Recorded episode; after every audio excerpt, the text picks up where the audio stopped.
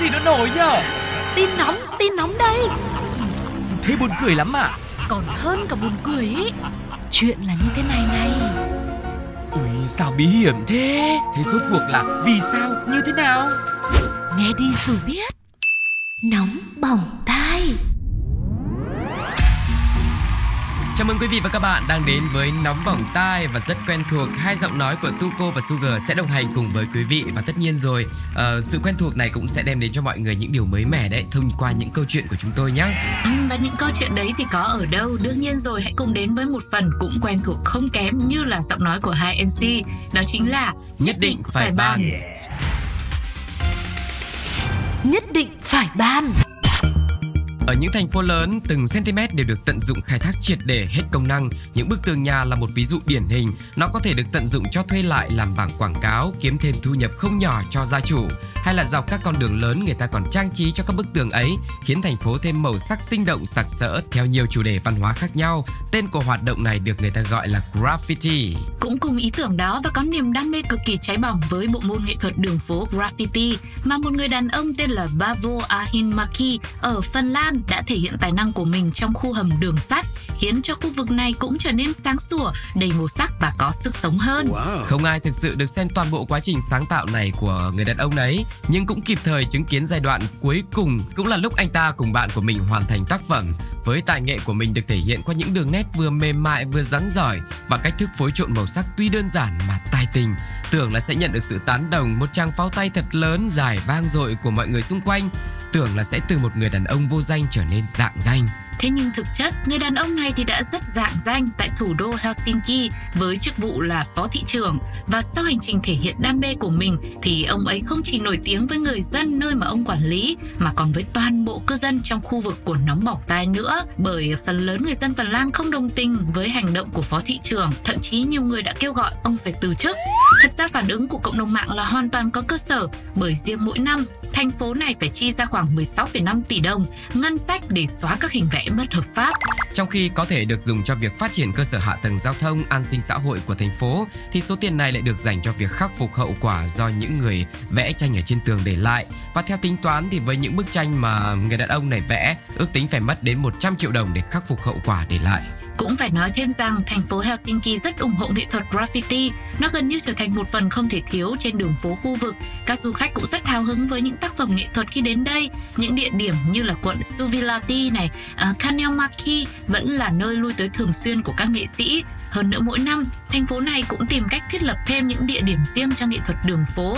Tuy nhiên rằng là phải vẽ ở trong địa điểm riêng phục vụ cho nghệ thuật này chứ không phải là như ông phó thị trưởng trong câu chuyện của chúng ta là cứ vẽ vào khu không được cho phép. Việc vẽ trong hầm đường sắt, ga tàu hỏa từ xưa đến nay đã là một văn hóa trong giới graffiti. Nhờ vậy mà loại hình nghệ thuật đường phố này mới phát triển mạnh mẽ và phổ biến như hiện nay. Ừ. Và câu chuyện này cũng nhắc chúng ta nhớ đến sự kiện xảy ra với đoàn tàu metro số 1 ở thành phố Hồ Chí Minh trong thời gian vừa qua. Xét trên khía cạnh văn hóa đường phố thì ta có thể chấp nhận. Tuy nhiên hành động của người đàn ông này lại phạm pháp trên mặt pháp lý. Đó là điều cũng không không thể mà chúng ta chối cãi được. Vâng, về cơ bản thì mình cũng không thể hiểu được nó sẽ có những tiêu chuẩn, những cái quy luật, quy định như thế nào về một không gian của khu vực tàu điện hay là hầm đường sắt đúng không ạ? Nhiều khi cứ vẽ vào đấy thì nghĩ là đẹp thôi nhưng mà nó cũng sẽ ảnh hưởng đến sự an toàn hay là sự vận hành của chuyến tàu đấy nữa. Thành ra là thôi, thôi thì uh, nghệ thuật là tốt, đam mê cũng là tốt nhưng mà cái gì thì cũng phải đúng với quy định của pháp luật mọi người nhé. Ok Ừ, và không biết là với câu chuyện này cộng đồng mạng đã chia sẻ những uh, quan điểm trái chiều như thế nào Chúng ta hãy cùng lắng nghe ngay sau đây nhé đam mê graffiti, nhưng ba mẹ bắt làm thị trưởng. Thôi thì sau này, đi vẽ vời thỏa lòng đam mê, chứ làm thị trường chi cho vất vả. Nhất định phải ban. Ngày hôm nay Nóng Bỏng Tai cũng muốn mượn một câu thành ngữ được đúc kết từ ngàn xưa nhờ truyền miệng, đó là ăn ốc nói mò, để kể về câu chuyện của chúng tôi.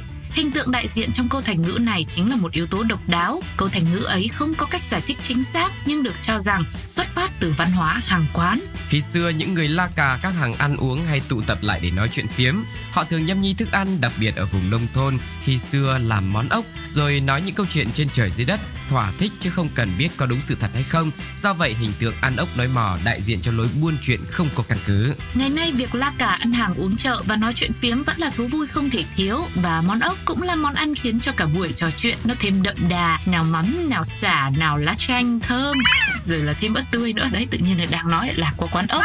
Và có rất nhiều người khi ăn ốc thì ngon miệng lắm. Nên dù tuy không có nói mò nhưng mà chả biết sao mà họ lại làm mò hay sao ấy. Và trường hợp làm mò trong nóng bỏng tay ngày hôm nay thì khiến cho nhiều người uh, có muốn cũng chưa chắc có điều kiện để mò được như họ. Cụ thể là vào một buổi tối mát trời nọ, có một cặp đôi giống như là vợ chồng vào quán ốc và gọi những món ăn rất là giản dị thôi, lạc, mực hấp, nộm sứa, cháo hàu và một lon nước ngọt. Tổng thiệt hại là 487.000 Và theo một thói quen khi mà chủ quán thấy số tiền chuyển khoản trên màn hình điện thoại là 487 Thấy đúng chuẩn chỉnh rồi nên là cảm ơn khách rồi quay lại buôn bán tiếp. Tại quán đang đông quá, không có thời gian để hỏi thăm xem là sức khỏe công việc gia đạo dạo này thế nào. Thế rồi chẳng biết là sau buổi tối ngày hôm đấy, sau khi đã dọn dẹp quán xá để đóng cửa nghỉ ngơi, thì chủ quán ốc có thấy gì lạ lạ hay không? Nhưng chỉ biết rằng tới sáng ngày hôm sau thì ờ, chủ quán ốc này vô tình nhận ra là Ô, thế sao số tài khoản của mình lại lại nhiều tiền thế nhỉ? Hay là hôm nay mình có mở quán ốc nữa không? Thì cái đó là là tôi nha, tôi nha chứ còn quán ốc thì vẫn mở. Ừ, thế nhưng mà cơ bản rằng chủ quán ốc trong câu chuyện này lại phát hiện số tiền 487 ngàn mà vị khách không qua chuyển khoản lại không phải là 487 ngàn mà lại là 487 triệu chứ. Thế rồi à, đợi mãi mà vẫn chưa thấy khách quay lại để nhận số tiền chuyển khoản nhầm. Thế là hai vợ chồng chủ quán ốc mới quyết định sẽ đăng tải thông tin nhờ cộng đồng mạng tìm giúp. Bên cạnh đó, anh này cũng vội vàng qua ngân hàng nhờ kiểm tra số liệu có phải lỗi chuyển tiền sai từ phía ngân hàng hay không. Tuy nhiên sau khi duyệt thông tin, nhân viên ngân hàng cho biết là đây là lỗi chuyển nhầm từ phía khách hàng đấy anh chị ạ. À. Ừ, và chủ quán ốc cũng nói thêm, bản thân tôi là kinh doanh trong ngành dịch vụ ăn uống hơn chục năm nay rồi nhưng mà tôi chưa bao giờ gặp phải vụ việc như thế. Sau khi nhờ ngân hàng giả soát tìm kiếm thông tin, đến chiều tối nay thì à, người chuyển khoản nhầm cũng đã mang các giấy tờ cá nhân đến ngân hàng để nhận lại số tiền gần 500 triệu đồng đấy các bác ạ. Ừ, đấy, nói chung là một cái kết quá đẹp đúng không ạ? Ốc thì vẫn rất ngon mà tán gẫu thì vẫn thật tuyệt. Chỉ có cái là đừng có nhầm lẫn nữa. Chứ nếu không bây giờ 487 triệu đấy mà để đấy mà làm khách hàng thân thiết để ăn không biết khi nào mới xong. Ừ, khéo mở được hai ba quán ốc như thế nhượng quyền thương hiệu ấy chứ. Ừ. thế rồi là bây giờ cũng cũng lo cho anh bán ốc nha. Bởi vì anh bán ốc là mất thêm ngày trời chạy vạy khắp nơi rồi còn đăng lên mạng xã hội rồi là kiểm tra các thứ đấy chứ. Ừ. Không biết có ai ở nhà lo cho quán ốc của anh không? Ừ. Ý tôi là là là bây giờ chủ quán ốc của mình ấy là cũng phải ngoài việc là làm những món ăn thật là ngon này rồi kiểm tra số tiền chuyển khoản Ừ. đã đã nhận vào tài khoản chưa mà lại còn phải kiểm tra thêm là cái số tiền nó đã đúng chưa nữa chứ không phải là cứ nhìn thấy đầu số là quên đi đâu đúng không ạ Ừ. mà hoặc là cũng có thể là do anh chủ bán ốc này cũng có số tiền lớn nên là khi mà nó biến động cái cái, cái giao dịch cái số dư ấy thì cũng thấy bình thường ví dụ hôm sau kiểm kê thì mới nhận ra Ừ, Ừ. thì cũng cũng tốt nhiều là cũng tốt chỉ sợ ít với lại thiếu thôi chứ còn nếu mà chuyển thừa trả lại còn chuyển thiếu thì khó đòi lắm quý vị đúng không ạ em không biết là với câu chuyện này thì ờ, các ờ, cộng đồng mạng đã nói những gì chúng ta sẽ cùng nghe thêm nhé Điêu, chứ nhầm gì mà nhầm tận mấy số không, tôi thì tôi nghĩ, quán chiêu trò quảng cáo thôi. Đi ăn ốc không ai biết, vô tình flex cả nước hay.